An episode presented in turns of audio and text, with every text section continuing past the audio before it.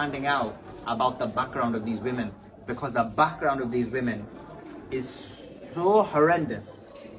It you it it's it, I, I'm very convinced now they will not get convicted if you look at even the background of these women. Never mind the evidence, but the background. So you mentioned the background of one of the women, which is um, Aliona, and she is from the United Kingdom.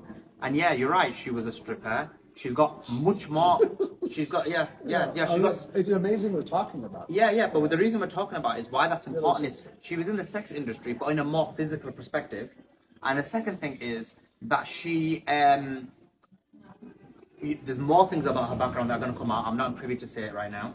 But in addition to that, you have a scenario where she says to Tristan, uh, Andrew Tate, I want to be a TikTok star. I want to be famous. And these are in videos. They've come out where she's saying, I want to be famous. I want to be rich. Uh, these are online, easy to see. And then she goes abroad. She then continues the work she's doing. If not, she does it to a lesser extent because she was in a more physical sex industry and now she's in a, in a lesser version of that.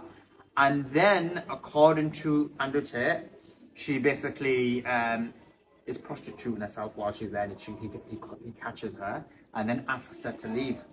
Uh, and then she basically blackmails him around that time to say, "Give me two hundred thousand pound." And when he refuses, that's when very soon after that is when the rain happens. Apparently within forty eight hours. That's the that's the that's that's one thing. But this woman as well, she's basically going to the grocery store. She goes for jogs. She's got complete freedom. So again, it doesn't meet the requirements of uh, human trafficking. And the second woman, who's from the United States, significant, significant issues. Her issues are much, much worse. And again, I'm not privy to say right now, but I will be disclosing this very soon.